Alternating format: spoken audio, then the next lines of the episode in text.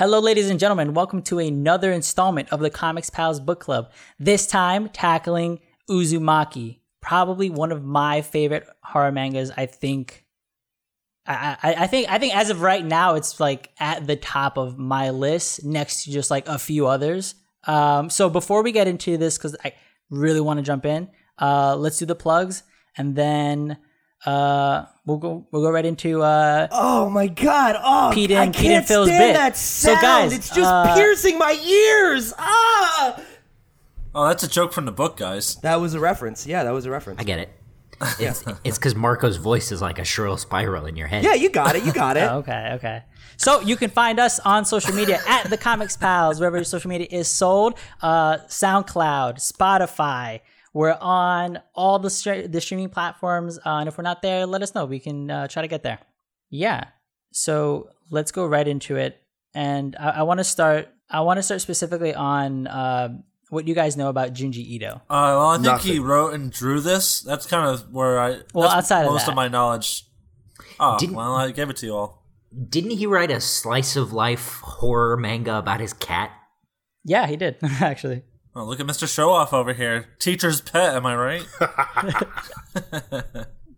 So, uh, specifically, I wanted to start with Junji because his work has been, and his career has been, um, at least in, in Japan, relatively short within like the past twenty years. And, and usually it takes uh, a writer to have a long series to really reach like the kind of level of fame that he has. Uh, especially recently, and that's due to a large part of his books, obviously Uzumaki, which we're going to touch upon, Tomie and Gyo, all of which are other horror manga series.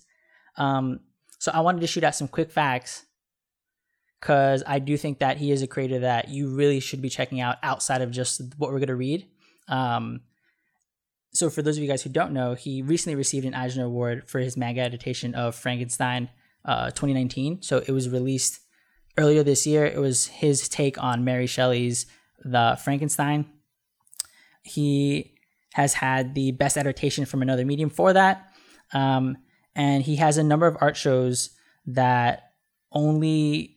He's the only Japanese artist to have had an art show in China uh, in the past, I think, thirty years, specifically because oh. of uh, how much his art is praised out in um, in Japan, in China, and in parts of Southeast Asia. Breaking down barriers over there, huh? Yeah, dude. Have you gone to one?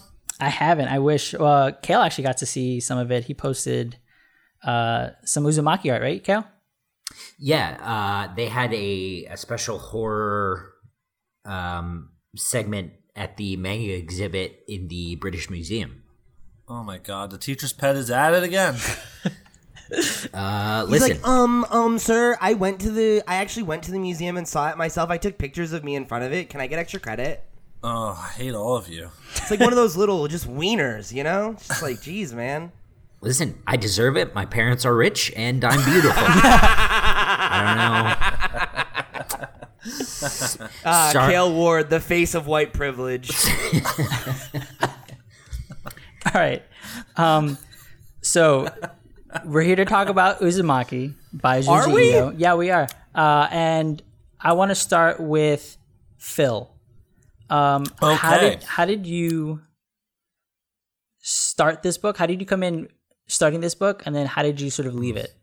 Mm, yeah, I came in uh, back to front, right to left, like you're supposed to. And uh, that's not Boo. how it worked for me. It didn't work very well. um... I've never read a full manga before. Really? For real? Ever. Me neither. Ever in my entire what? life. Yeah. We're going to have to do some more manga, my dudes.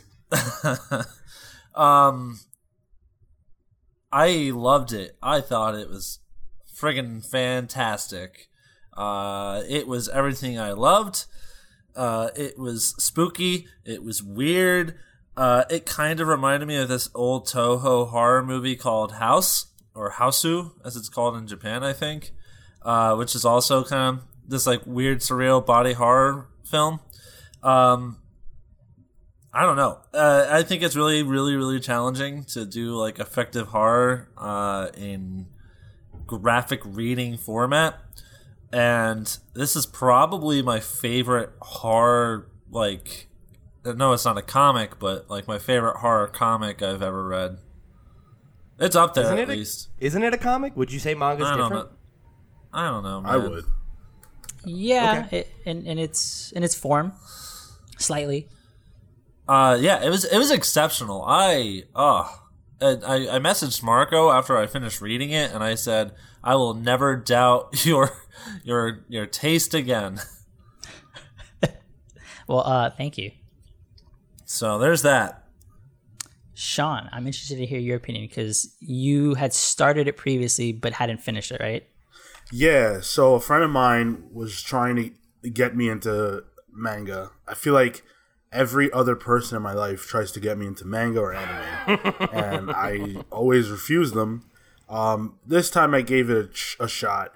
He had recommended me to read something prior to this, but for the life of me, I cannot remember what it was called. Um, Dragon Ball? No, no. I, I've I've read I, I've read like Shonen Jump. I used oh, okay. to buy that um, because of an unrelated game that they would have a code for in there, and I would read like the Dragon Ball and Yugi stories, and that was fine. But it was like hard to read, especially at that time because I was still a new comics reader. And so I was learning two different styles at the same time, and it screwed me up. Eventually, I just stopped reading the Shonen Jumps altogether. So he lent me Uzumaki. I read maybe thirty percent of it, and then I put it down, and then we had to read it for this. I was like, all right, gives me a reason to finally finish this book that my friend let me borrow. Uh, I read it really fast, actually, because even though it is over six hundred pages, uh, it's not like a comic in the sense that You, well, I mean, I'll only speak for myself. The way that I consumed it was very quickly I realized that it wasn't as important to look at every detail in the art. And the dialogue is extremely plain, so you can breeze through it. You could probably know what the characters are saying if there were no dialogue at all. That's effective um, storytelling. It I is, think. yeah. And so... Um, Yeah, I, I read through it fast, and uh, by the end, I came away with thoughts that uh, I'm eager to contribute to this conversation, especially now that Uzumaki has become so popular here in the States. I feel like everyone's talking about it, so I'm anxious to get into the conversation. Sean, like you, I've had a lot of friends in my life uh, try to push me into different animes and mangas, and like you, I've... You know, throw them over the top ropes and said, "Not today." That's right. uh, and I think, I think I. This is my advice to you and to myself. We can't tell anyone we've read this because it'll only get worse. that that's a good point, dude. I'm I'm just not gonna tell anybody about this experience. It will it will only get better. Trust me on that. This is why we can't tell anyone. uh, Pete, a recent convert to anime. Curious to hear about what you think. Uh, yeah, I mean, I would say I'm probably a little bit further uh, in the middle of that spectrum than Phil and Sean because I am a fan of a handful of anime, um, like Fullmetal Alchemist and uh, My Hero Academia are two that spring to mind as, like, you know, I'm a fan and a proponent of. But aside from that, I like I don't really have much of a connection to uh, to Japanese media outside of video games. So this was actually the first manga I'd ever read to it, like I said before. And I went into it with kind of mixed expectations because, um, I kn- like, obviously I, I trust your taste, Marco. You and I generally align on comics pretty frequently, and you're not one to recommend things to people just because you like them. It's usually because you have an inkling that it will appeal to them. So I assumed going into it that there would be something here for me, and I know that it has this legacy and that it is a very, very well-regarded book. But um, having my own, I don't want to say prejudice, but I guess just like inexperience and general kind of attitude that like this isn't really for me usually. Like I went in not really knowing if it was going to resonate with me in a major way, and uh, I'm happy to report that it did. Um, okay. I definitely have some criticisms of it that I think are just speak to my broader kind of um, some of the problems I have with the way that Japanese storytelling generally handles certain things. It's like it's uh, they're patterns that I've recognized in the Japanese media that I've consumed, and I think it's generally why it doesn't appeal to me is these little things that I also noticed here. But I think that, like, by and large, um, I was really, really impressed by it. I, I thought that the art was really phenomenal, and I actually think it's the best, or at least my favorite horror comic that I've ever read. Um, because I think that it really, it was a real page turner, and it, it, for whatever reason, the, the visual aesthetic of it and the, the way that Ito, uh, builds anticipation, like, really, really had me on the edge of my seat. You know, like I, like I think Sean said, how many pages is this? Like, I read it in two sittings. Yeah. Um, so I think that speaks to the fact that it's, it's engaging. You know, it wasn't a book that I found easy to put down and walk away from once I had started it. Uh, so yeah, I'm, I'm excited to get into more of it, but, um, overall, high marks from me. Is there any other kind of, you know, uh, Japanese storytelling, uh, tendencies you can, you know, kind of shine a light on for the rest of us, Eastmaster? In in terms of like what in terms of what doesn't work for me, or no, in general, since uh, you, you're uh, an expert. Oh no, no, no I'm not. I'm not biting on that. That's that's bait. uh, Kale. Damn, I can't believe we brought that back. I love it. It Damn. Never went away, Kale. You just did. Maybe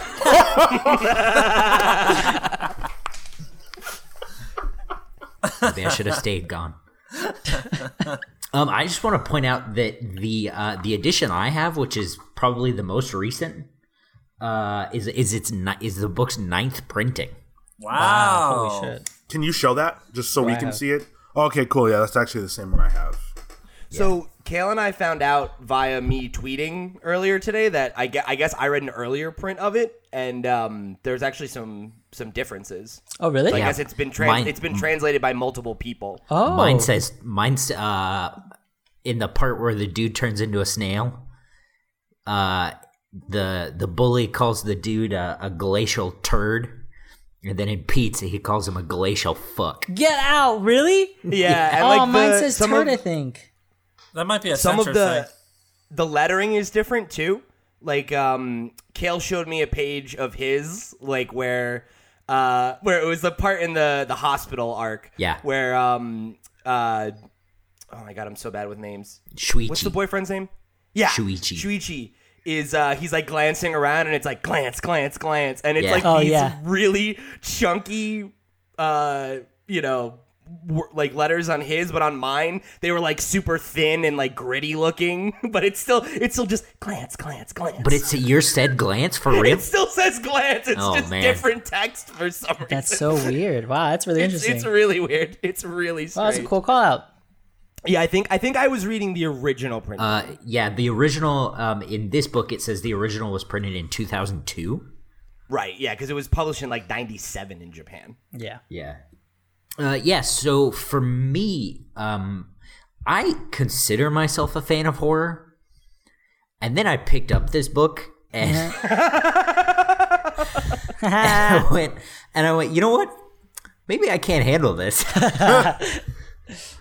well, I, I, w- I was curious, because I know that like for, for Punisher, you had to sort of step aside on that one, so I was curious how you'd handle this, because I tried to give this to my coworker. He's also a comic reader, and, and he likes this sort of stuff. I showed him. He's like, yeah, no.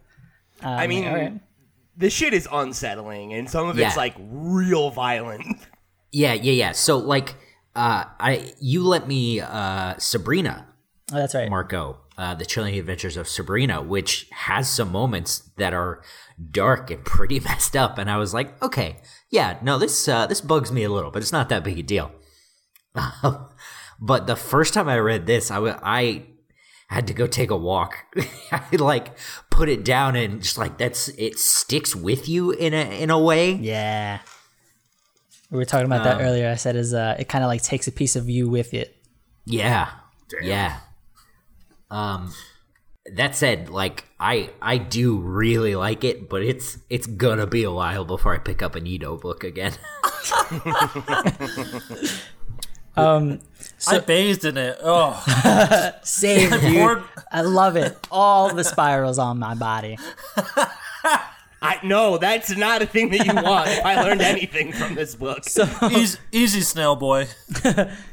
So I wanna, um, I wanna speed approach, it up, Marco. Speed it up. I wanna approach this book uh, by its themes. Uh, for me, its biggest three, and I wanna start with obsession. Like that is something that is prevailing throughout this entire series. For me, that was probably the most unsettling part of it, was the fact that these characters were so fixed on something so almost meaningless, but then finding meaning in that and then fucking everything up, right? So um, your perceptions on that. Do you think they found meaning in it? Well, yeah. I mean, like it, it was what dragged them to either their own deaths or, for example, in uh, the first and second part of the Spiral Obsession, uh, our main character, Kyrie, her dad, right, is so obsessed by these spirals that they essentially uh, lead him to fit himself into and become a spiral by destroying his own body. Like he, oh, that was the Harry Harry Potter looking guy's dad. That was that was Shuichi's dad. Oh, sorry, Shuichi's. Yes. Uh, but I, I, but what you said was they found meaning in it. I don't know if I agree with that. Yeah, I, I mean, I, I think I think it's like a. I think that's a poor choice of words for what you're trying to get across. It's that they like they become consumed by it, and like it ends up defining their lives, but not in a way that is like uh, meaningful, right? Like I think it is like it's almost like a moth to a flame. Well, that flame is meaningful to the moth before it dies. Um, I think it depends on the characters. I think the two dads, the the, the girl and the boy's dads, they find a lot of meaning in the spirals, even if it means they're untimely deaths, because like in the case of the, the in the case of the girl, our protagonist, uh, her whole dad is her, her dad's whole deal is talking about how the spirals are, is art. Right. Yeah. Right. And I mean, like, and that does end up leading to his demise in a less immediate way, but he dies sculpting alongside the side of the you know the lake, just like everybody else. See, my my thing with with this book, and this was one of my biggest takeaways, is that I don't feel like anything had meaning. And that was actually pretty frustrating, because even in those examples of the two dads, like, all right, so th- all I saw in that was that they were under the control of, they were under the thrall of the spiral. And so if that's the case, it's not that there's meaning in it, it's just that they don't have control over themselves anymore. And to me, that's a totally different thing. And so in the case of everyone who becomes consumed by this, it's not necessarily their fault. We don't even have an understanding of who these people are outside of this, because the entire town is consumed by the spiral. So it's it's in, in like in the case of the girl who wants to be noticed. So uh well, what are we going with her name? Kiri, you said, Marco? No, the, the was, main character? That's different, because Kiri's the main girl. The girl who wanted to be noticed was the one who was competing with I, I know, I know. I'm trying to get somewhere. Oh, so I'm sorry, I'm sorry. in the in the case, Marco, would you say Kiri? Kyrie? Uh, Kyrie. Kyrie, okay. Is the the so, girlfriend. Right. So Kyrie, she her hair just grows, right? And it's not her own choice. And we know that she's a good person because we've been with her throughout the book. And then this other girl is jealous of her, so her, her hair grows too. Did she make that happen? Did Kyrie make that happen? We don't know. There is no answer. And by the end of the book, I don't feel like you know a lot more about why this is happening, or why certain people are impacted and others maybe aren't, or why it took so long for certain people to be impacted.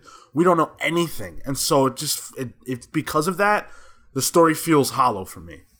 See, and and the, that that was actually going to be one of my... So this is actually the, that third theme that I was going to touch on, which is just this overall sense of mysticism that enthralls this entire book. From page one, there's this magical energy and this feeling that you can't and don't have control over what you are, what you are and what you're doing. And, and uh, specifically, this was attached to his love for H P. Lovecraft, right? So like, oh, like taking this cosmic oh. horror reach and bringing it down.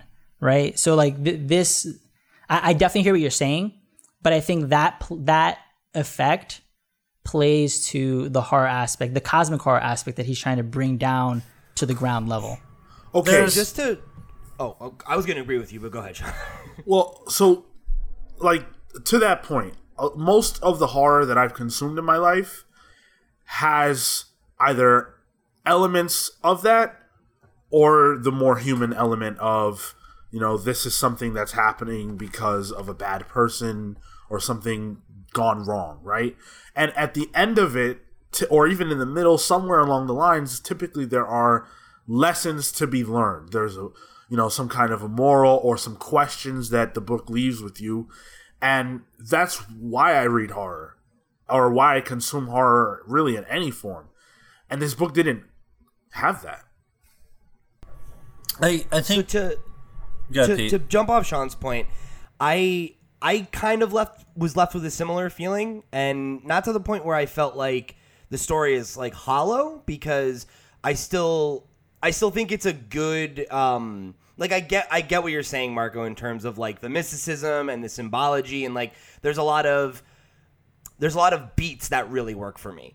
But in terms of the overall takeaways, I, I kind of feel like the the run outlives its premise a little bit. Like, I, I don't think we needed nineteen issues to finish this and still not really have a satisfying answer as to what happened or what the point of anything was.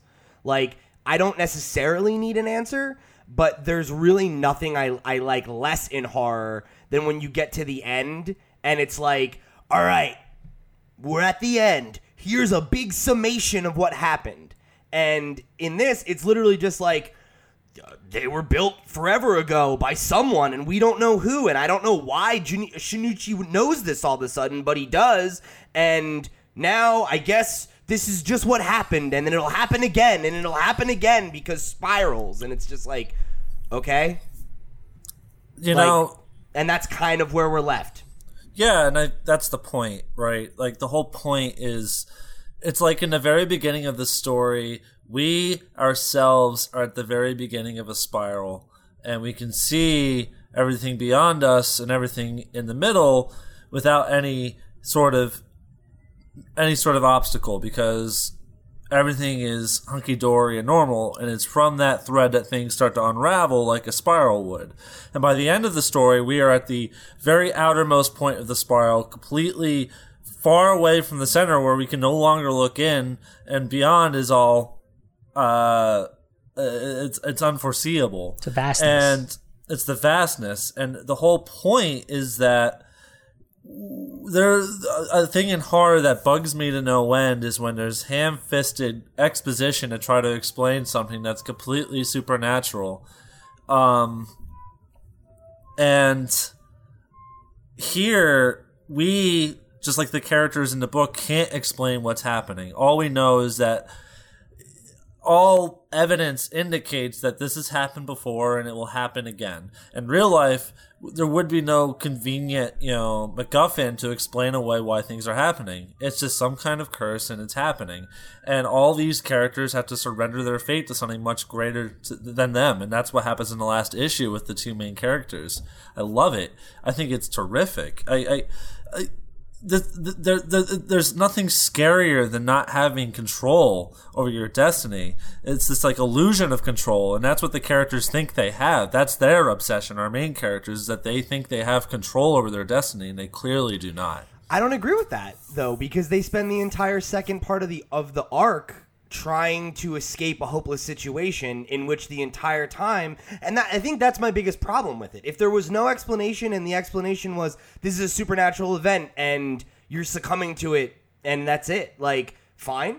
But I think the fact that the the second part of the arc where like the town becomes insular, I think it's like after uh, chapter fourteen when there's the introduction of the reporter character. Yeah, like. I, I think that that whole part, like, kills the momentum of the story, because I feel like before then, it's very much this kind of, like, it feels like an anthology, where it's, like, it's another event that happens in the town. This town is weird. And I loved that part. But as soon as they got to the actual, like, crux of the storyline of explaining what's happening and trying to solve everything, I don't feel like the characters ever feel like they have agency or power, or that they're they think they have it figured out, and that the comeuppance is, because that would be, to me, that would be like what Sean was saying. That would be the lesson, right? That you can't be the master of your own destiny, that we're all, you know, like getting swept up in fate, and and you're just another thing in the whirlpool, like, fine. But I don't feel like that's the takeaway. because the characters spend the whole time being like, what are we going to do? We're trapped. We're never going to get out of here. And then they don't. And it's like, okay, do we need five issues of this? I don't know. But that's the thing. You're going through that experience and, and they're not escaping, right? It's, it's like they are trapped by that and they are trying to make sense of it. And because they can't, they don't, and they won't. It's an unknowable. And and that unknowable, that not knowing is the that ultimate horror. Like whether or not they can they can rationalize it or, or find sense of it. And at the end, if they had escaped, like even if they had escaped, right, then that wouldn't be telling the story because that the story is that you can't escape it. Well, that's the thing but, is, I don't want the, to, them to have escaped. I want there to be a reason why they didn't escape that gives me something as a reader. Pete, if if so, if so, if what you're saying is correct, then I think what Pete said is right. Why does Shuichi have to explain what this is? He he out, out of nowhere has this knowledge of an ancient city that's being built by who the hell knows who, and this thing will happen again and again. How does he know that?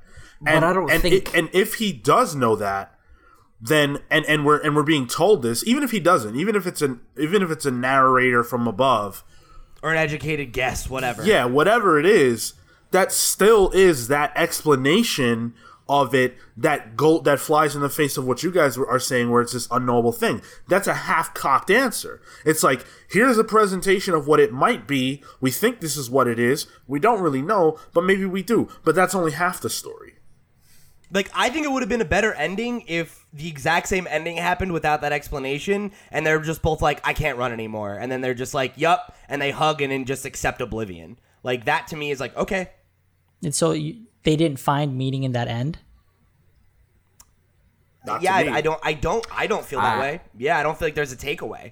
I, I, I don't agree with what Pete and Sean are saying, but I also don't think they found meaning. No. Well, so what do you? So what? What, so do, what you do you disagree think? With? Yeah. What do you? What do you actually? Well, think I then? think I think the the cosmic horror angle. Like, I didn't see Shuichi's explanation as anything that would be, you know, any more than an educated guess. He didn't know any anything more than anybody else. He gave great detail. Know.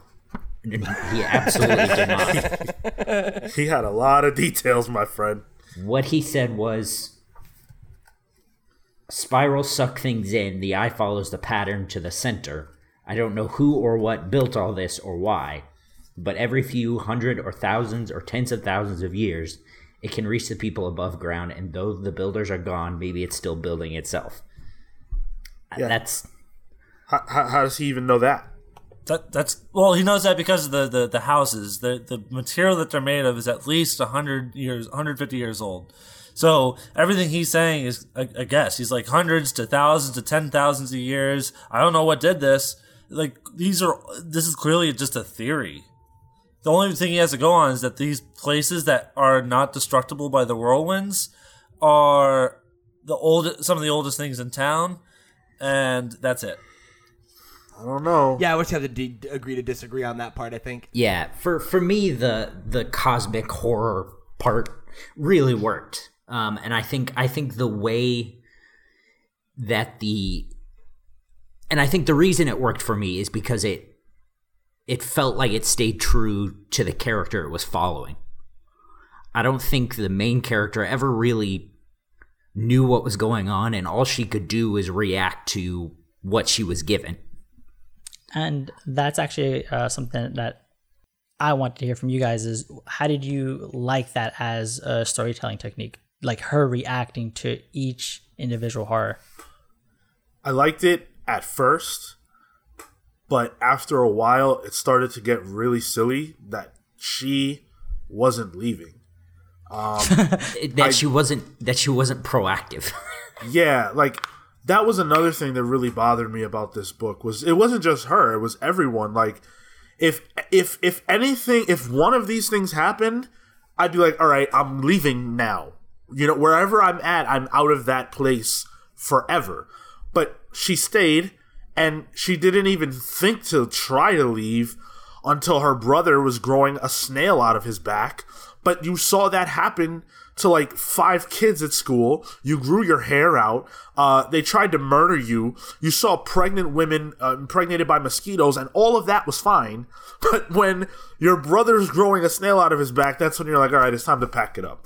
Uh, I, I I I really didn't like that. I think the story for me would have worked a lot better if each chapter had a different protagonist or a group of protagonists, because the idea that the same characters would continue to go through this over and over again just doesn't make any sense to me. Especially the boyfriend, man. Oh my, my god. My dad, my dad and my mom both die because of these fucking spirals. I'm, I'm out. out. I'm out. Well, I think it's so funny because he's like, yo, let's leave. And she's like, no. And he's like, all right. And he calls everyone else stupid. And yet he's still there. Yeah.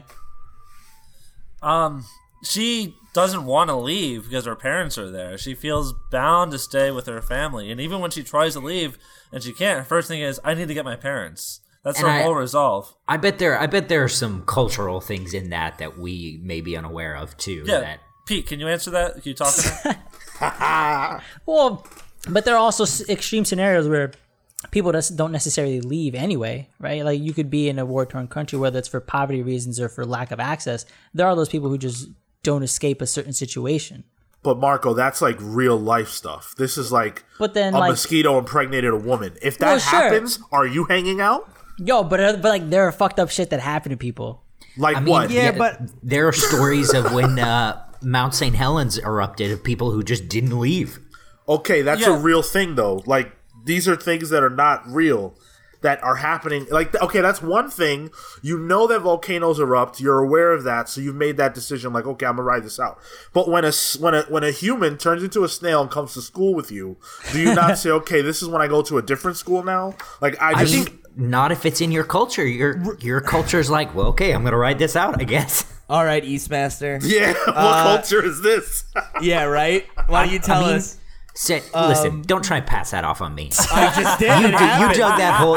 You're the Eastmaster. It's fine. Oh, I didn't dig that hole for myself. You guys need to fuck off with that shit. Anyway. I, I I think that the the point that Sean's making stands, right? Like, you guys can make explanations. The fact is that the story doesn't explain why no one leaves. Like, a bunch of crazy shit happens, and in the beginning, it's like, nobody knows, so fine, right? When it's the one odd thing. But you're telling me that by chapter eight, where not one, not two, three people have publicly turned into slug monsters, and and we're and that's just like... Yeah, you know what? Fuck it. Like, yeah. Or like like the fucking lighthouse, which is incinerating people. I'm like, we'll fucking tear it down eventually. Like, what the fuck? Like, this whole town does nothing. There's the like it's an entire town of six thousand people, apparently, who are completely inactive when anything happens ever. Well, and the thing... The, the that thing, doesn't make sense. And by the, the way, her brother almost died there, and she still didn't care to leave. The the thing is, like, we do see this stuff in real life. The point of it, like, this is supernatural and paranormal.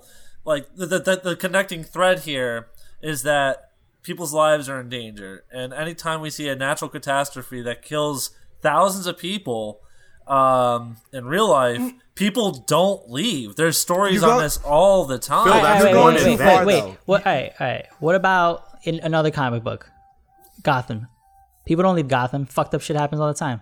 That in the case of Gotham, a lot of the people who are most impacted by the crime that takes place there are very poor and may not be able to leave Gotham.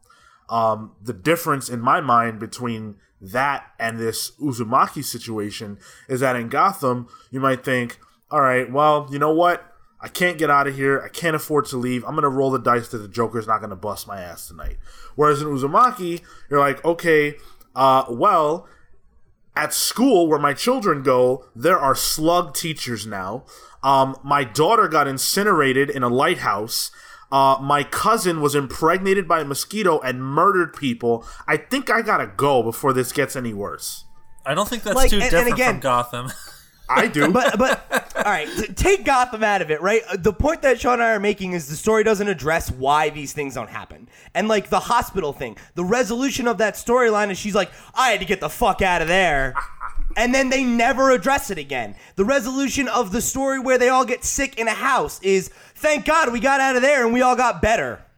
Oh, but wasn't wasn't the point of that chapter that this is the only house you could live in in town? But then by the next issue, they haven't, like, you guys aren't acknowledging that, like, they don't address any of these things. And I think the point that you make, Phil, about after the disaster, that's several chapters in. The one, the examples that Sean and I are bringing up are when everything is still fucking normal. And, and like, or again, in the first fucking issue, when they burn a dude and there's a giant spiral in the sky that the lake absorbs. That's a bad sign.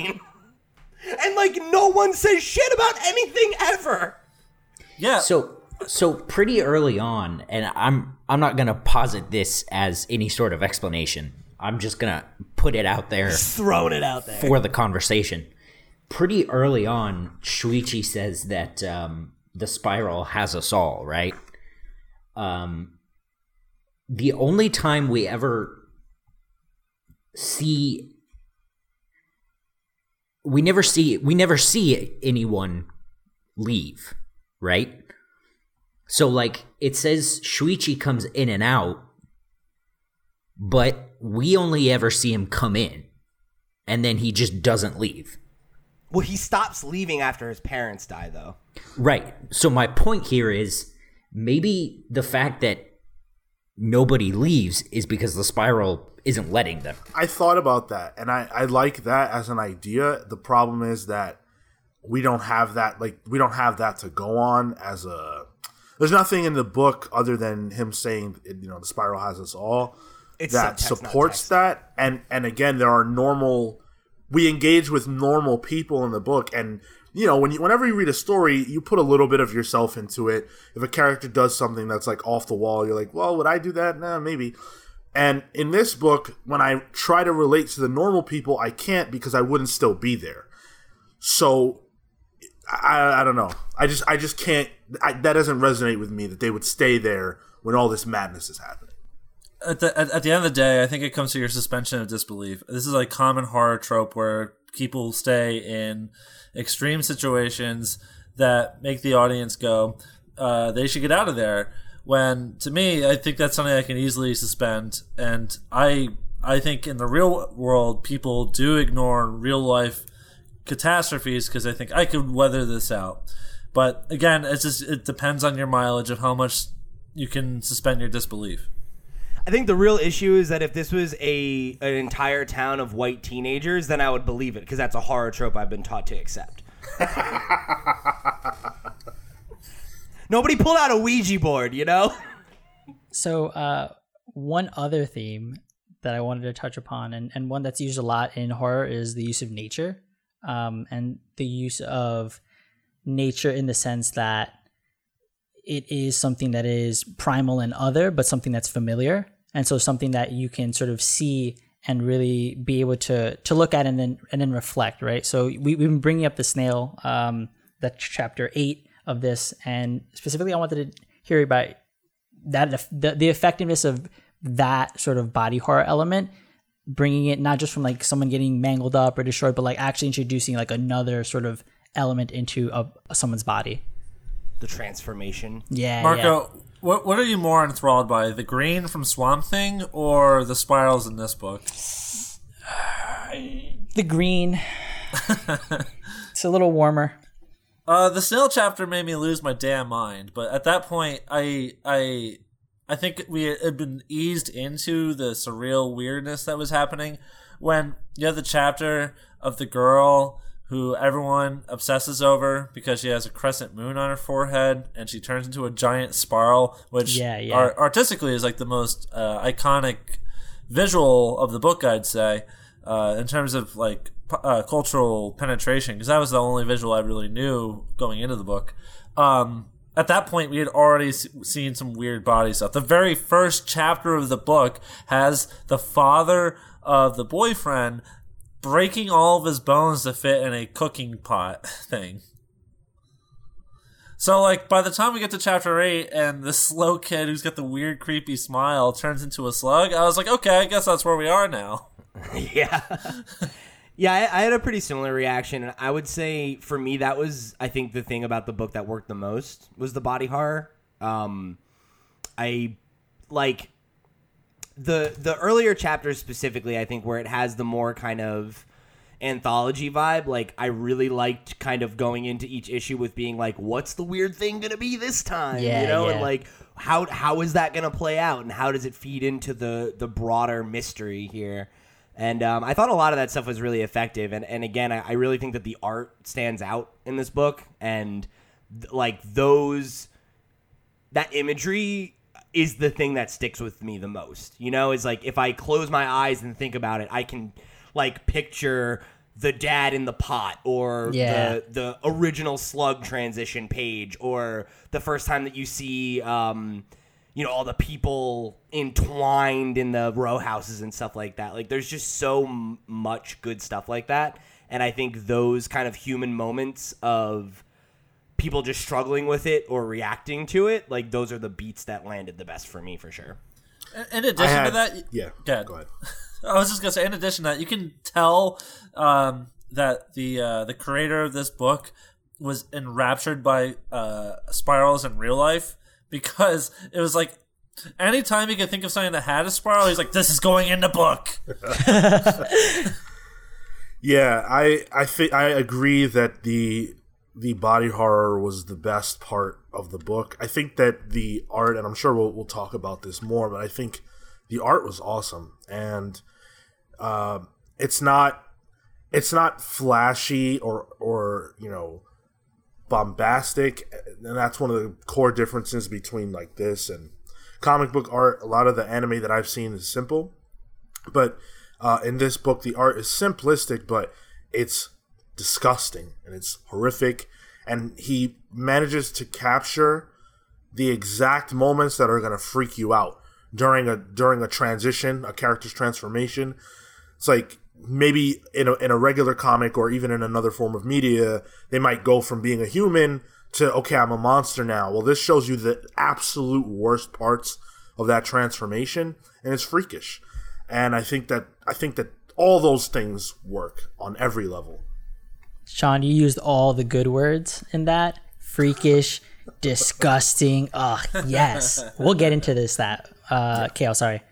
I saw I saw recently he's come up. I think he's come to the States recently uh, for uh, a few conventions and stuff, but he was doing something for BuzzFeed, and someone asked him about Animorphs and showed him like, the, the covers, and he was like, and he specifically was like, "Can they get stuck in that middle thing? Yeah, that's terrifying. That would be that would be that would be wild. Yeah, no, that's crazy." I love that his mind's like, "Hey, c- can they get stuck in that?" Like, nah, it's usually like like like pretty clear from one to the other. He's like, cool, I have an idea. There's there's uh, this BuzzFeed video he did a uh, uh, it was like a the top ten things that scare Junji Ito, and the last thing they tried to get him with a jump scare, and he was just like, he, he he was he's, not having it. He crossed his arms and slightly cocked his head. He did, yeah. I th- I think I think some of the scary stuff is like. Something that was unresolved, like the fact that the two snail boys breed with each other. Oh, that's so good. Eggs. Phil, it's twenty nineteen. That's fair. Two but- snail boys can mate and have babies if they want. It's twenty nineteen. This is the future. I, I, I did think it was funny on that page where it was like, they're mating. They're both males. I was like, that's the part you're concerned about? They're slug boys. That's a good point. If it was a boy girl and a, a boy slug and a girl slug, that would be one thing, but two boy slugs. Does anyone care about marriage? I think my, my bigger question is, how come when we meet them Uh, later, like all three of them are hanging out together again, I'm like, yo, the teacher stomped on your babies, you just forgiven him? That's bi- that's big. That's big of them. Water They've become the really bridge. Mature. Hanging out together. Remember later on when we find there's the three snails that get eaten by the gang? Yeah. Was that them? That's them. Yeah. Oh. Oh, really?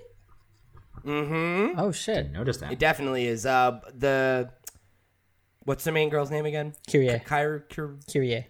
Yeah, Kyrie. Kyrie acknowledges that it's them.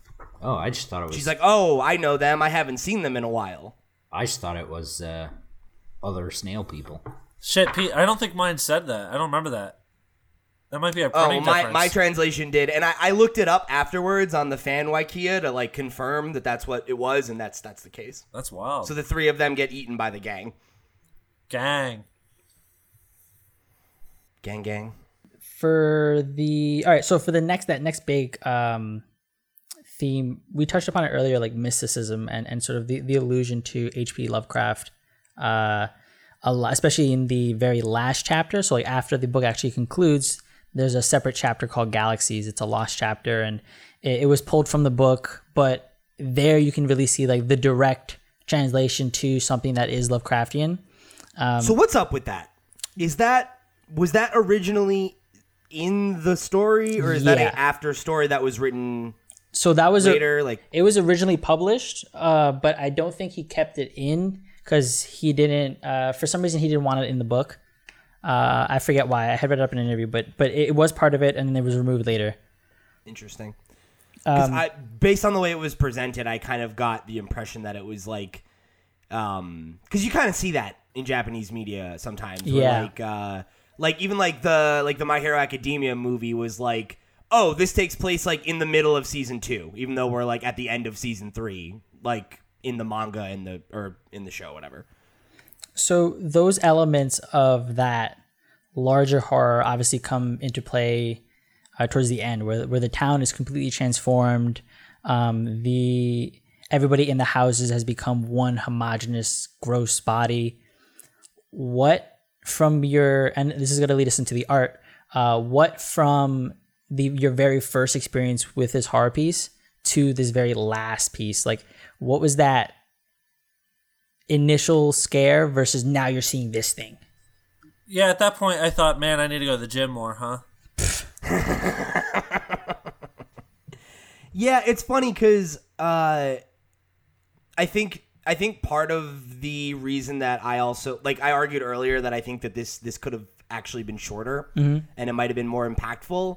I, I kind of felt like some of the visuals ha- um, lost steam for me over time. Okay. And not because they were less good or less interesting, but because they weren't really shocking anymore. Um, like I, I kind of feel like the pinnacle for me was, I want to say the third or fourth chapter where, um, oh my God, Junichi, right, is the boyfriend? Yeah. Okay. Shoot. When he, ch- thank you. When his mother is in the hospital and she's like trying to dig at her ears and stuff, yeah. like that was one of the last. That was one of the last times where I got to a page and I didn't. I didn't turn the page because I was like, oh, I don't want to see this. I don't like. You know what I mean? Like mm-hmm. it gave me that feeling of dread and fear. And a- after a while, it it kind of just like I got used to it. You know, it, it, I feel like in the same way that like the characters kind of get numb to it after a while, like I did too. Sure. So I again I, I kind of would have liked the second arc to be like a chapter or two shorter maybe, so that by the time we get there I'm not kind of like scared out. Okay. Yeah. But if I hadn't read it in two big chunks, I might feel differently about it too. You guys ever um, you guys ever have a hurricane want to sleep with you? I mean, once, but it was a nasty breakup. I'm sorry to hear that, Cal. I, yeah, she blew me, and I just, you know, was...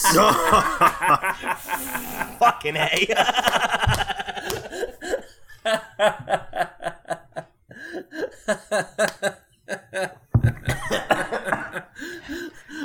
A plus. Dumbest joke I've ever made. That was very dumb.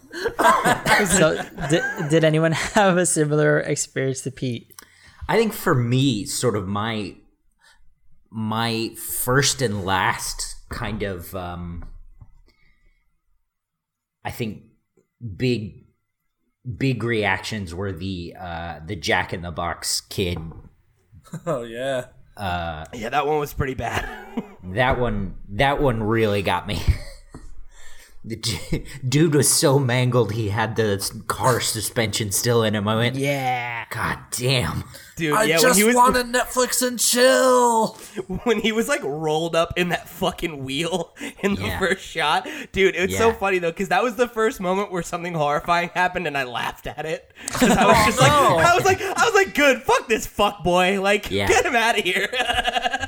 I, th- I think I was, that's a good ex- go ahead. Go ahead. Go ahead.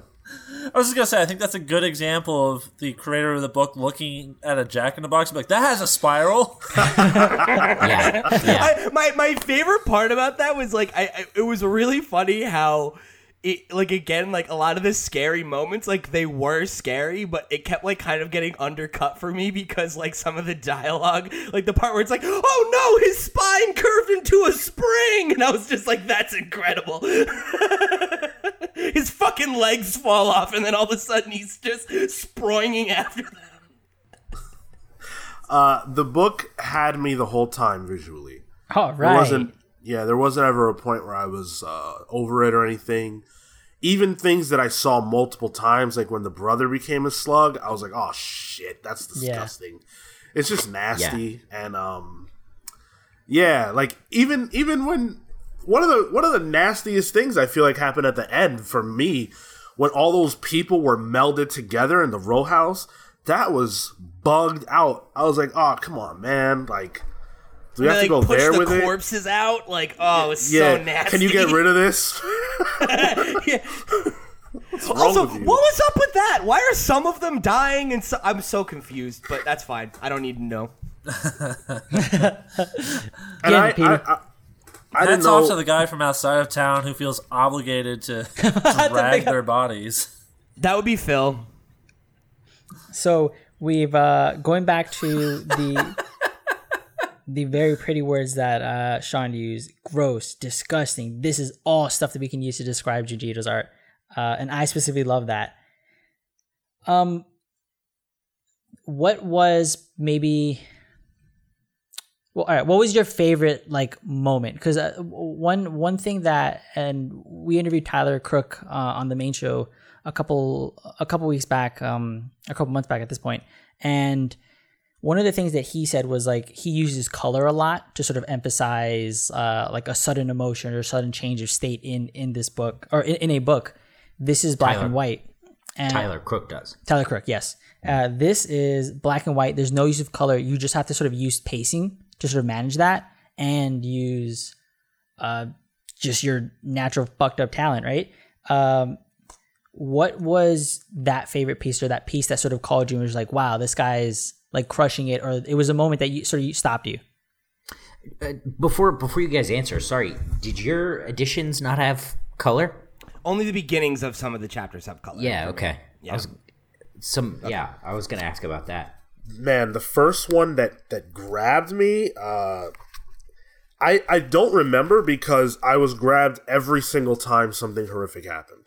I'm not even joking. Like I, I don't have a, I'm not I'm not squeamish, but I also don't have a tolerance for horror. So anything, you know, gross will will just stop me dead in my tracks. But the things that I think about, things that I recall specifically, um. was, you know, obviously when that guy turned into a into a snail, that that kid, that was really disgusting.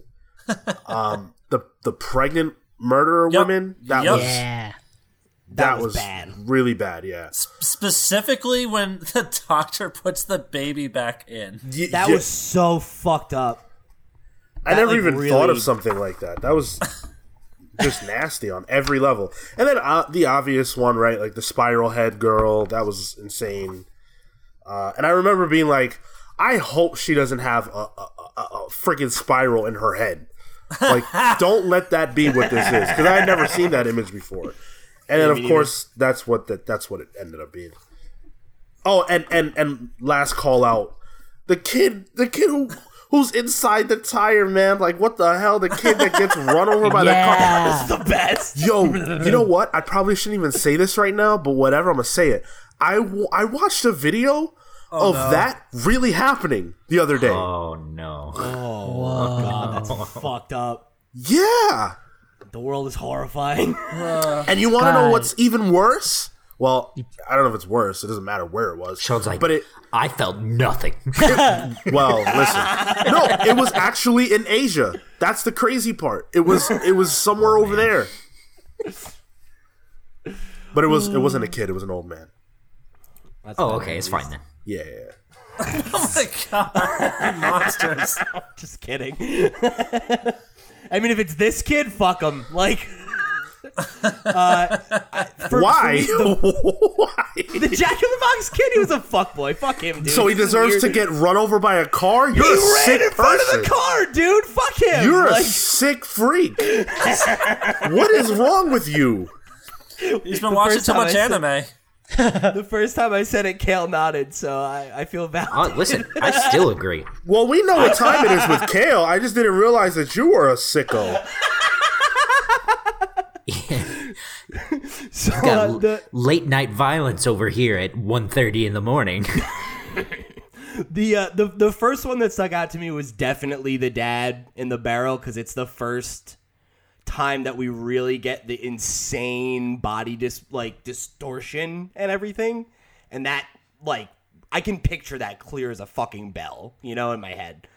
Um so that one definitely stuck with me. But one of the weird moments that actually, like, really, like, bothered me, kind of, um not in a way that it was like bad storytelling or something, but the the, the chapter with the the hurricane business, when that woman came over to help and the hurricane sucks her up because oh, it yeah. thought that she was the main girl, and then it just flung her in and her head hit the fucking... It was, like, so graphic, and I don't know why it bothered me so much, but I think it was just because it was so, like, senseless. Like, all the other violence, like, was, like...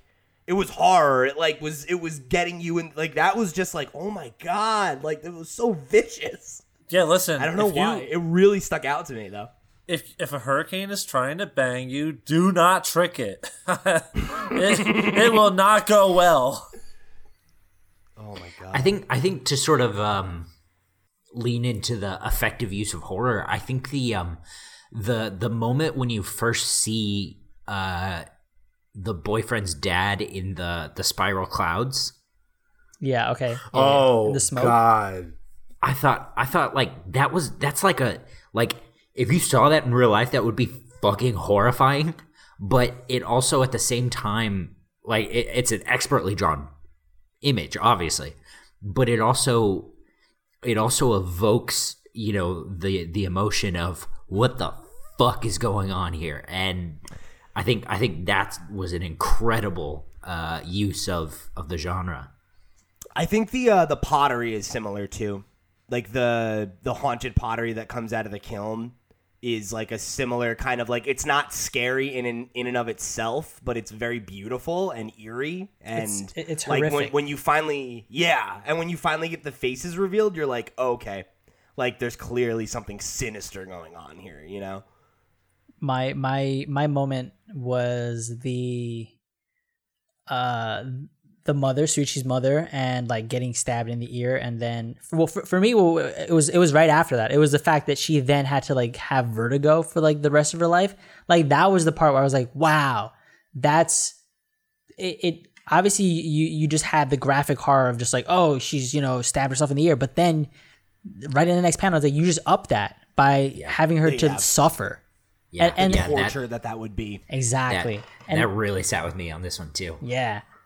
Those are oh, such good moments. Yeah, see, it's funny to me because, like, those are the things that I thought were the best were all of the, like, personal moments like that. It was, like, the story, the world building where, like, I felt like it wasn't, like, as effective at, like, really getting that, like, getting that same, like, bang out of me. You know, like, the that that's a quiet moment. The idea of, like, even if there was nothing supernatural going on, that would be a, that would have been an effective moment of horror. Yeah. Right? Uh, Sean, something you had mentioned uh, with regards to storytelling specifically, how, like, you could, if you had removed the text from this page, you can still make out what was going on and stuff. Like, how you mentioned it was really effective. Can you say just say more? Yeah, I, I think that good visual storytelling means, on the visual side, that things are placed and positioned in such a way where you can understand what is what's the feeling behind the conversation, and all dialogue is is expressing through words what these characters feel. So if you were to watch a conversation happen with two people sitting down at a coffee shop and you couldn't hear them, you would generally be able to tell what's the mood of that conversation by their body language. And visual storytellers are supposed to be the masters of that. And I think that this is a great example of that, because you really don't have to read the dialogue, because it's so plain and simple, the dialogue, that it's not giving you a ton of insight into the moment. The visuals say it all. Especially in horror, you need to be able to do that well, because especially with horror, you're looking at the images and they're supposed to evoke such big emotion out of you, and they do. And the characters' bodies and how they're used, not just in the horror moments, but the fear on their faces and all those kind of things, do a great job of selling what's happening here, to the point where you could absolutely strip basically all the dialogue out of this book and still get the experience. But you know what's funny? Oh, I'm sorry. Go ahead. I, I I did want to add that I liked I liked the over the top uh, lettering and the, the mm. boxes when something crazy was going on, because I was like, that is exactly how loud I would be yelling right now. When Shuichi was like, he's like, you're all insane, and the big like that is exactly what I would be doing, and it it's perfect. Anyone else want to add? Uh, Pete, you wanted to jump in. Um, I wanted to jump in on something you had said before. What was the point you made right before that? Me or uh, I, was just, I, I was just saying how the the art tells the story without necessarily needing the dialogue. I remember what it was that you said before. You mentioned the thing about the look on their faces. Um, I thought the the facial acting was really impressive often. And one of the, the things that I noticed over time, and I, I kind of want to re- read it again and see if it was there from the beginning, was that, like, I noticed in a lot of um, a lot of characters who were either affected or becoming affected, or that you were I, I feel like you were supposed to have the impression we're starting to, you know, lose their mind or whatever. You would just have random people with, like, a slight kind of black film over their eyes. Like, instead of actually showing their eyes. And it, it it was a very, like, subtle thing. But when I finally noticed it, I was like, oh, fuck. Like, it, and it, it, it really, um, it, it gives this, like, vibe of, of, of, of, like, the of the person not really being there, you know? Humanity's being driven away, yeah. Yeah, yeah. It's very dehumanizing. It, it kind of reminds me of, um, like, what Sean said about the way the choice to present the X-Men without their faces in the first issue of House of X, right? Where it's like, it, it's, it's very, very dehumanizing. Uh, and considering that, like, you have a lot of people who exhibit that kind of, like, classic, uh, I feel like every time that I, I've ever seen a character in an anime, like, lose their mind, like, the, there'll be the people who kind of have that, like, that weird, like, they're talking very normally, but you can tell, like, out of nowhere all of a sudden that they're, like, psychotic. Like, yeah. The kids, you know, who were like, oh, let's kill her. Oh, right. And it's yeah, like, yeah, whoa, yeah. Like, fuck. Like, that's one of my favorite things, man. I'm glad you called that out because I forgot about that. But I love that. I love when people are, like, on the verge of insanity. And, like, you can't tell because they're acting normal. But then they say that one crazy thing where, like, oh, you're nuts. I'm out of here. Like, oh. Yeah, right. As someone who grew up in New York City, I'm sure you've had that moment few too many times in your life. Oh, without question. You see him walking the street. You're like, uh, let's cross. Yeah. I've had it happen with friends. I'm afraid for my life right now. What? Um. All right. So the unless anyone has anything else just to say on the art piece? Sorry, just just one more thing on that moment with those kids. Remember how after she, like, figures it out, she's like, "Oh fuck, I murdered a child," like that. Well, that was then, great too. And then they come back, and then they're like, and then it's like, "Oh, so you guys are okay? What about the other boy?" And he's like, "He's dead." And then they just, like, totally wrap her in a uh, uh, a twister. Yeah, yeah, yeah. That shit was fucked up. So, um, so does anyone else have anything on the art? I'm going to transition us into the characters really quick. You good? The art is phenomenal. Period. Um, but uh, what was the most inventive use of a spiral? Because he he obviously uses it physically, but he uses it in other in other ways, either via nature, psychological. What was your favorite expression of a spiral and, and what you could capture in that essence? The one that made me the most uncomfortable was very early on, where the dad of the boyfriend is talking to the uh, his son's girlfriend, and he's like, no, no, you don't understand. The spiral is in all of us. And he's like, watch. And he just starts spinning his eyes. Oh, my God, yeah. That was bad. I was like, oh, no. This book is going a direction, all right. I'm with you on that. That was freakish. Yeah, I actually think I agree with you. I think that's definitely the most unsettling usage of it. Just imagine, I'm sorry, just imagine you, you're just like starting to like date someone, or you're just starting to like get into them, and like they introduce you to their parents and they just stop you in the hallway. They're like, no, watch this. And the first thing I would think is like, is this shit hereditary? See, th- and that's the problem with you, right? Because if I saw that, let's say my girlfriend's mother or father was like, hey, check this crazy shit out. And they just t- turned their eyes in their head. I'm done with the family. There's no one in that family I want to know anymore. I don't right. care about my girlfriend anymore. We're done. I'm out. I love how, yeah, Phil's like, I could probably still make this work. The hell? See, that's... Never mind. I, never mind. No, no, no, no say, say it. it. This say is it. Why white people die in horror movies. Yes. It's true. Yes. That's it's exactly why. True. That is exactly why. That mentality right there, Phil. I'm with you on that one, man. Like...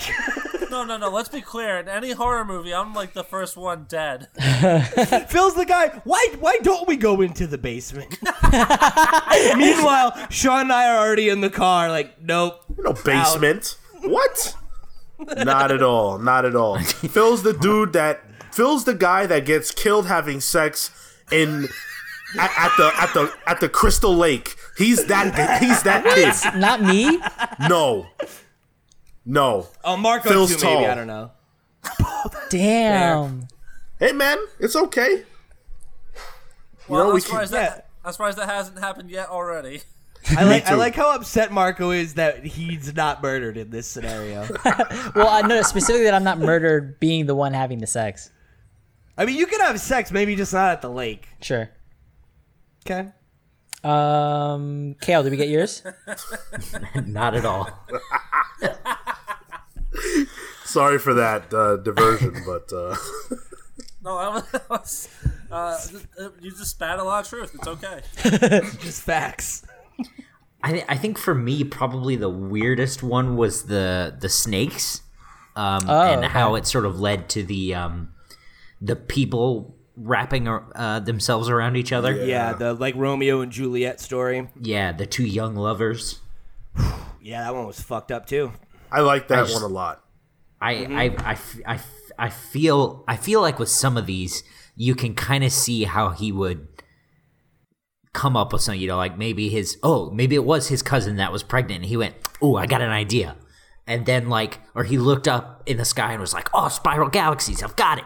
Snails, cool." But I feel like this one, he probably had to like look up.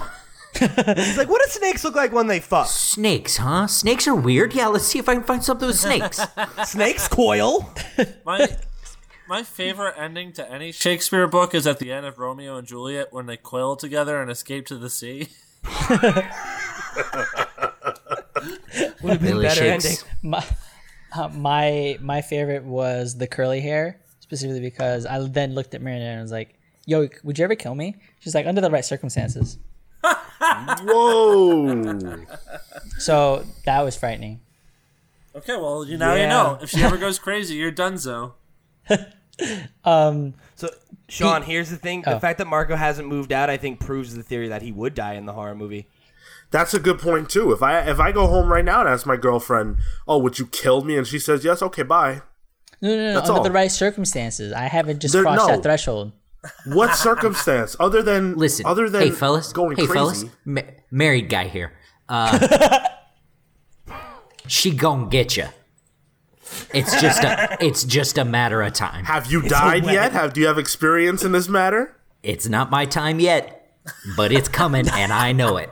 She's fattening them up, fattening them up. um, so the for the characters specifically, uh, Pete, I think you wanted to talk about Shuichi. Uh, I, I wanted to talk about the characters in general. Um, because I, I that was one of the, the places where I felt like the story was kind of a miss for me, um, and it and it, this was one of the things I was talking about in the beginning where I, I feel like this is um, a thing I notice in a lot of Japanese media where I feel like there are a lot of stories that are uh, ensemble casts, and uh, I thought in this story specifically that that was to its detriment. Uh, I thought that there were like way too many characters. After a while, um, because like we introduce a ton of new characters fourteen chapters in, and like I don't know any of their names, and like they show up a lot, and there were times where I was like, is this the guy I'm thinking of? And I'd have to go back and look and make sure that it was who I thought it was. And like honestly, the entire introduction of the um, other like supporting main character, the the reporter woman who becomes friends with our, our leads, I was kind of like, I don't really see what purpose she serves other than to have a character that has a name that is is a good guy die, you know? Um, and, like, uh, I felt like her, like, father's arc where he set up to, like, kind of lose his mind and be obsessed, but then, like, nothing ever really comes of it again, but they're like, we're worried about him. But it's like, yeah, I mean, he lost his mind, like, a week ago and nothing's happened, you know? So like, I, I, and even the boyfriend, like, I feel like he is, uh, the main supporting character for the first couple chapters. And then he kind of like goes away for a while and then he comes back and she's even like, I feel like I haven't seen you in forever. And I was like, me neither as a reader. Where's he been this whole time? And And, like, I feel like his whole thing of being, like, he's so knows everything and is like, what are we doing? Why are we leaving? And then he's, like, becomes this totally passive character who doesn't do anything for a really long time and then shows up again and will, like, do an action move every once in a while. And it's kind of like, I, I, why are we introducing new characters when the first batch of characters that you gave me don't really feel like they're as fleshed out as they could be for twenty chapters? That was probably the biggest problem I had with the book. I take umbrage with stories that have passive characters because I think that the most interesting thing in stories is characters. Um, some people are plot first, some people are, you know, character first. I like the characters.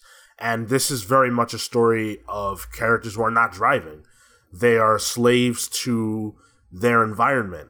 And they don't do anything to try to overcome it in, in any real way.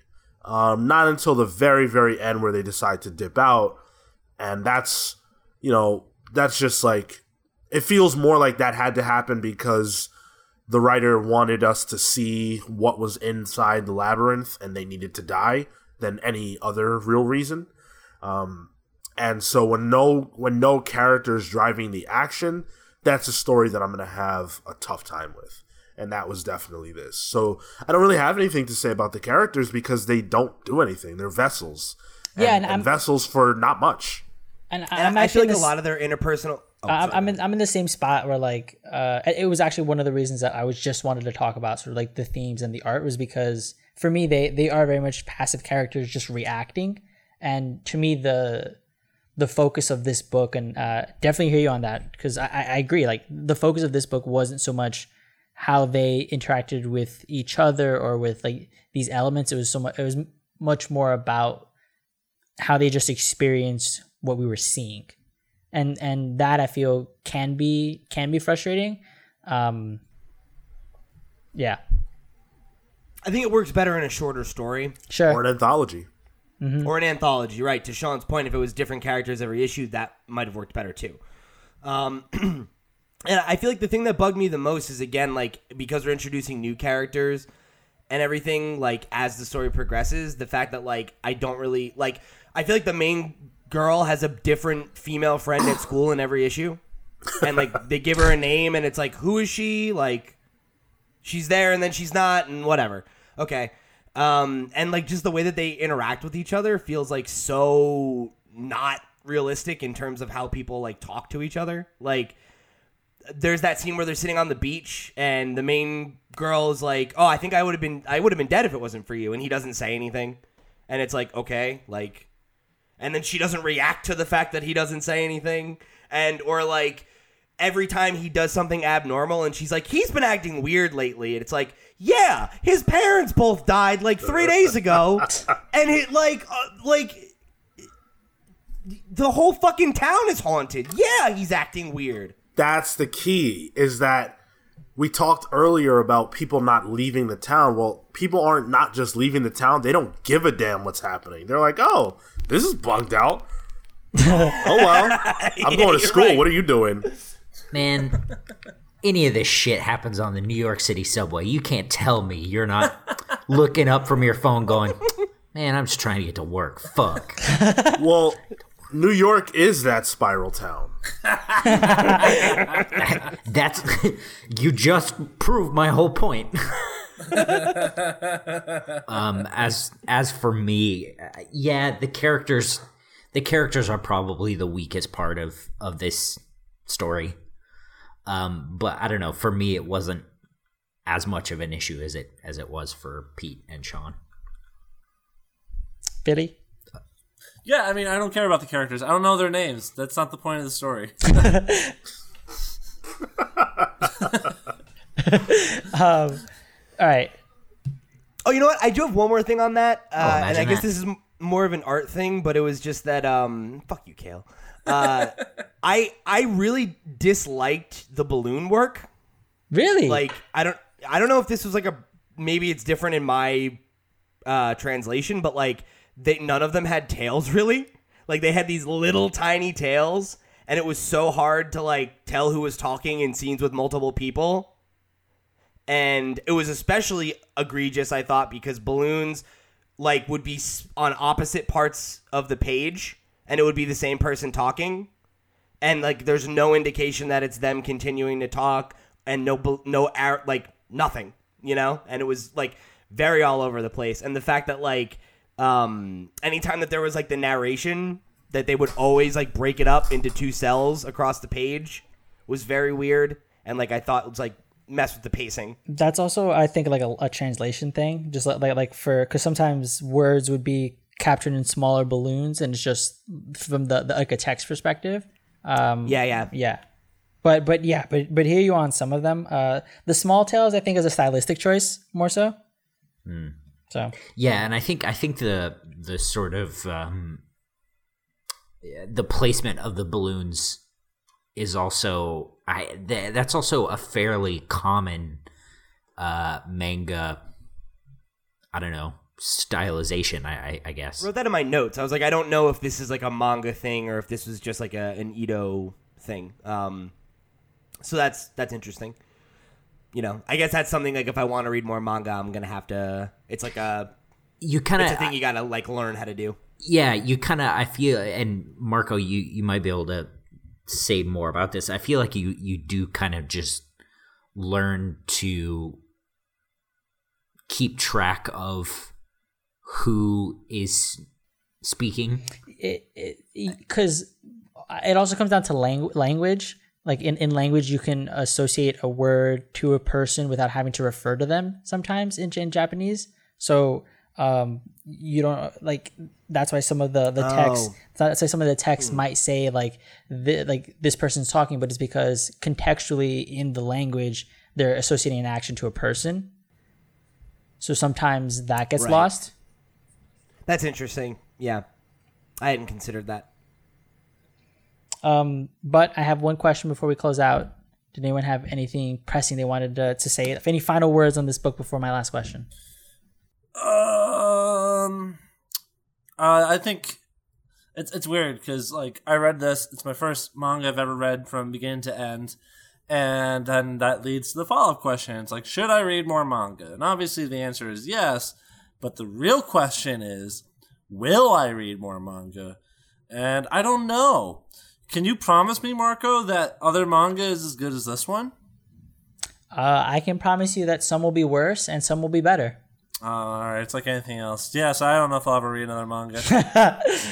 Uh, well, well, actually, that, that that's a that's a good question. No one, I think, only Kale has read an, uh, another manga. No, right? I, I I had read uh, some oh, Shonen Jump, right? And then one other one that I can't remember the name of at all. Got it, uh, Pete. I'm curious about how, how was this experience?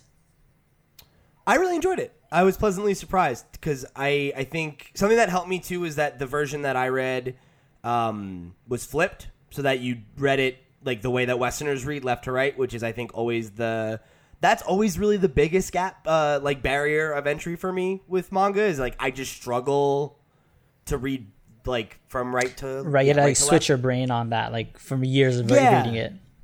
Right, right. Like I'm an avid reader and have been for you know two decades now. So uh, it's it's a uh, it's like a muscle memory thing that like I need to get over. I think if I want to get into it, but so this I thought was like actually a really good um, kind of like dip dip in for me. It was a good like way to to try it out and and see if I liked it, and I did. And it's funny because I I found it actually a lot more appealing than anime in general uh, has been for me, which is interesting. Um, so it's it's something that I'm definitely interested in in potentially exploring more of, and uh, you know I, I have to get some recommendations from you. Sean, was this a better experience than the Shonen Jump books you had you had read? Yeah, partially because I'm I'm more versed in reading comics, so the idea of paneling, the you know the idea of word balloons is something that I get more now. Um, it was a little jarring in the beginning. You know, reorienting myself with the way that this works, but beyond that, it was fine. Um, and uh, I guess, I guess I realized, you know, and maybe this will change, but I think what I've realized through my, you know, limited, admittedly, experience is that I don't think manga's for me. Nah, you're wrong. You haven't found the right one. maybe maybe I just they, they they again the word that comes to mind is is hollow. um right. I need my characters to feel like they have breath, and these don't, and I've never read characters that feel like they have that in this in this space. hmm, hmm. All right, challenge accepted. Ooh, now I know what to do like for my that. next manga. All right all right um so all Marco's book clubs are gonna be fucking manga now. Yo, so all right, so before we close out the the show, last question: at what point do y'all dip? At what point do you go, nah, fuck this? Instantly. I, I said yeah I said at the beginning of the show, my dad dies because of the spiral, my mom cuts her fingertips off and dies, I'm out. Like, I'm it, done if I'm I even left for me. See a spiral, like Hold the hold the phone, because in the beginning of the book, there's like, let, let's take a look.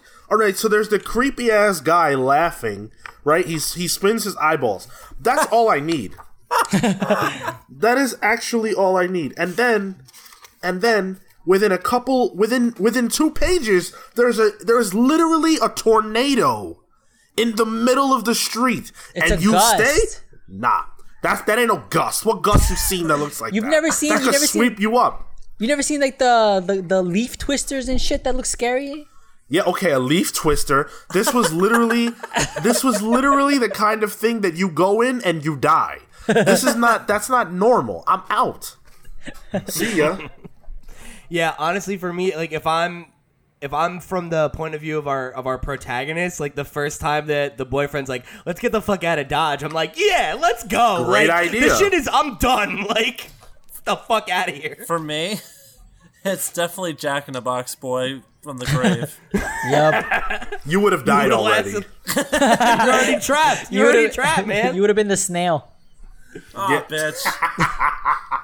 Phil, I can the thing is, that. I I honestly think Phil is probably the most likely to one to turn into a slug, because he'd come off one of his crazy work shifts and be so fucking tired, he would be moving so slow, he'd start spiral. I feel like Kale would be the most likely to turn into a slug. Nah, bitch, I live somewhere else. This ain't happening to me. I live somewhere else. Well, that's weird because I've been reading in a major journalism article, uh, periodical uh, stuff. Uh, that spirals have been appearing all over Europe. That sounds real. Yeah, I'm yeah. a scientist. Well, this ain't science. It's magic. I'm uh, sorry, are you a scientist or did you read it in a serious journalistic publication? I am a magic scientist that uh, reads serious publications on journalism. Oh, so, Kel, you're fucked. I see. Heard you. He's he's currently uh, working on a project to research them with Alan Moore, fellow magic scientist. Please uh, call okay. me Doctor Moore. Alan Moore, Phil, and Junji Ito are all in the same building trying to. Yo, who would who would you pair with Junji Ito if you had to write like an American comic book or something? Nobody. I'd let him do it. Yeah, I, I agree. Know. Yeah, that's how I feel. Wait, you mean who would who would draw it or who would write it? Who would write it? Who would? Yeah. Oh man, Grant Morrison. Hell yeah! Oh yeah. yeah. Okay. All right. If I have to, yeah, Grant, big time. That'd be fun. That, okay. I'm surprised that hasn't happened because that sounds like something Grant would be like. Oh, that sounded like a great opportunity. I think he's actually done something with um, ugh, uh, uh, Neil Gaiman. I think actually. Yeah, that's not surprising either. Yeah, I could All see right. that being really good too. At any rate. Thank you guys for joining. Uh, before we close out, will you review this? I mean, sorry, would you uh, give this to somebody else, and what would you rate it? Oh, um, yeah, of course I would give this to someone else. I would have to give it to a very specific person. Like, someone someone like Marco that loves body horror shit and weird shit, yeah. But if I'm going to give this to Joe plain, but probably not. Um, well, Joe Plainbutts, he's a, I mean, he's a hard recommend. He know? really is. He likes Archie and nothing else. Um, um, but yeah, absolutely. This, this was terrific. This ranks up there with any of the best horror stuff I've consumed in my life. It, it's great. This isn't a gift that you recommend to an individual. This is a curse, okay? What? I gave this to one of my like, best college friends. It was like, well, she's into like murderers and shit like that, so never mind. Never mind. And now it's she's like, spitting like, her eyeballs. Yeah. It's like Mark. When's it's like last Marco time you said talked it, to her, Marco? Uh, last week. It's like Marco said at the beginning of the show. This it takes something with you. uh, I would. Uh, I don't have people in my life that I strongly feel like I would recommend this to. I think, um, again, it's it, it's it's a very, very specific kind of person. And, I, you know, I have people in my life who read manga, but not necessarily horror lovers. So it's kind of a niche within a niche within a niche. But I think that for someone who appreciates specifically Cthulhu-type horror stories, specifically body horror, uh, absolutely this is something that you would like to read. And then also just the fact that there's such a moment around this book right now where there where there's art, tons of articles about it. They're doing a, a, a T V show, I think. A, a, a yeah, Adult Swim's uh, doing an adaptation. Oh, was it Adult Swim? Yeah. Yep. Yeah, yeah, I think it's a uh, miniseries. Kale and I talked about it. Yes. Yeah, it is four episode miniseries. It's being it's in black and white. And uh, I think Ito is is like working on it as well. Oh. Kale and I talked about it on episode one forty-nine of the Comics Pals proper if you want to go check it out. Yeah, so I think that to even be a part of that conversation, it, it's a, it's probably the best time of all time to read this. Hmm. Hmm. Uh, Pete, Kale? Yeah, uh, I definitely would recommend it to people, and I actually plan on recommending it to a few people who I know are... Um, somewhere in the Venn diagram of liking horror, comics, or manga, you know, and I, I have a few people in mind who I think will enjoy it. Um, and I and I think it's uh, I think it's actually a really a pretty accessible book as long as you have the stomach for it, you know, um, because I, it's self-contained. It's pretty easy to follow. Uh, it's substantial without being super dense. So uh, yeah, I, I I think it's actually. It's it's a it's a good book to recommend, I would say. And uh, for me, like as somebody who has never read a manga all the way through, like I found it to be a really good introduction to the medium as somebody who's familiar with Western comics. So Yay. yeah. And uh, as as for a rating, I think I, I'd give it like a solid like eight five, you know, like nine range somewhere okay. in there. All right. Whoa, Very that's good. really high considering. Uh, yeah. all the problems you had with it. I I yeah, can I, criticize something and enjoy it. Of course you I can, really... but that it, but that the criticisms that you had were high compared to the number you just gave it. Yeah, I really like it, and I was only going to give it a seven, seven and a half. Uh, for me, uh, I don't know that I would readily recommend this. Um, I I agree. I think it, it does take a very specific type of person. And uh, I think pretty much anyone that I would recommend this to, they've probably already read it. Uh, but if someone uh, saw it on my bookshelf and started asking me questions about it, I would then I would re- I would recommend it. Uh, with, I thought you, know, you were going to say you'd hide it. I, it's high up, so no children can get it for sure. Your grandma um, just starts flipping through it. Caleb! Listen, my grandma's seen some shit. Uh, yeah, I said uh, for rating seven, seven and a half. Oh, okay. Uh, and that's Phil, and that's I really enjoyed it. Phil, you went? Uh, yeah, I, I've already actually recommended it to people. When I finished it, I recommended it to a few people. But rating-wise, I, I didn't give it a rating. Um, I don't know, like... Probably like, I'd probably give it a nine, honestly. Oh, I'm right there with you, buddy. Uh, I'm also giving this a nine. I think your uh, all your points on the, the story and like the characters are, are super valid. And I think that was something that would have enhanced the story a little bit more if we got to see a little bit more of that emotion from them versus just reactions. Um, but for me, this hit all the Marco marks. So Ooh, definitely, definitely. Yeah, dude, definitely I up there. I love that. Um, and yeah, I've actually... Uh, I've I've definitely recommended it to a bunch of people. Um, like the four of us.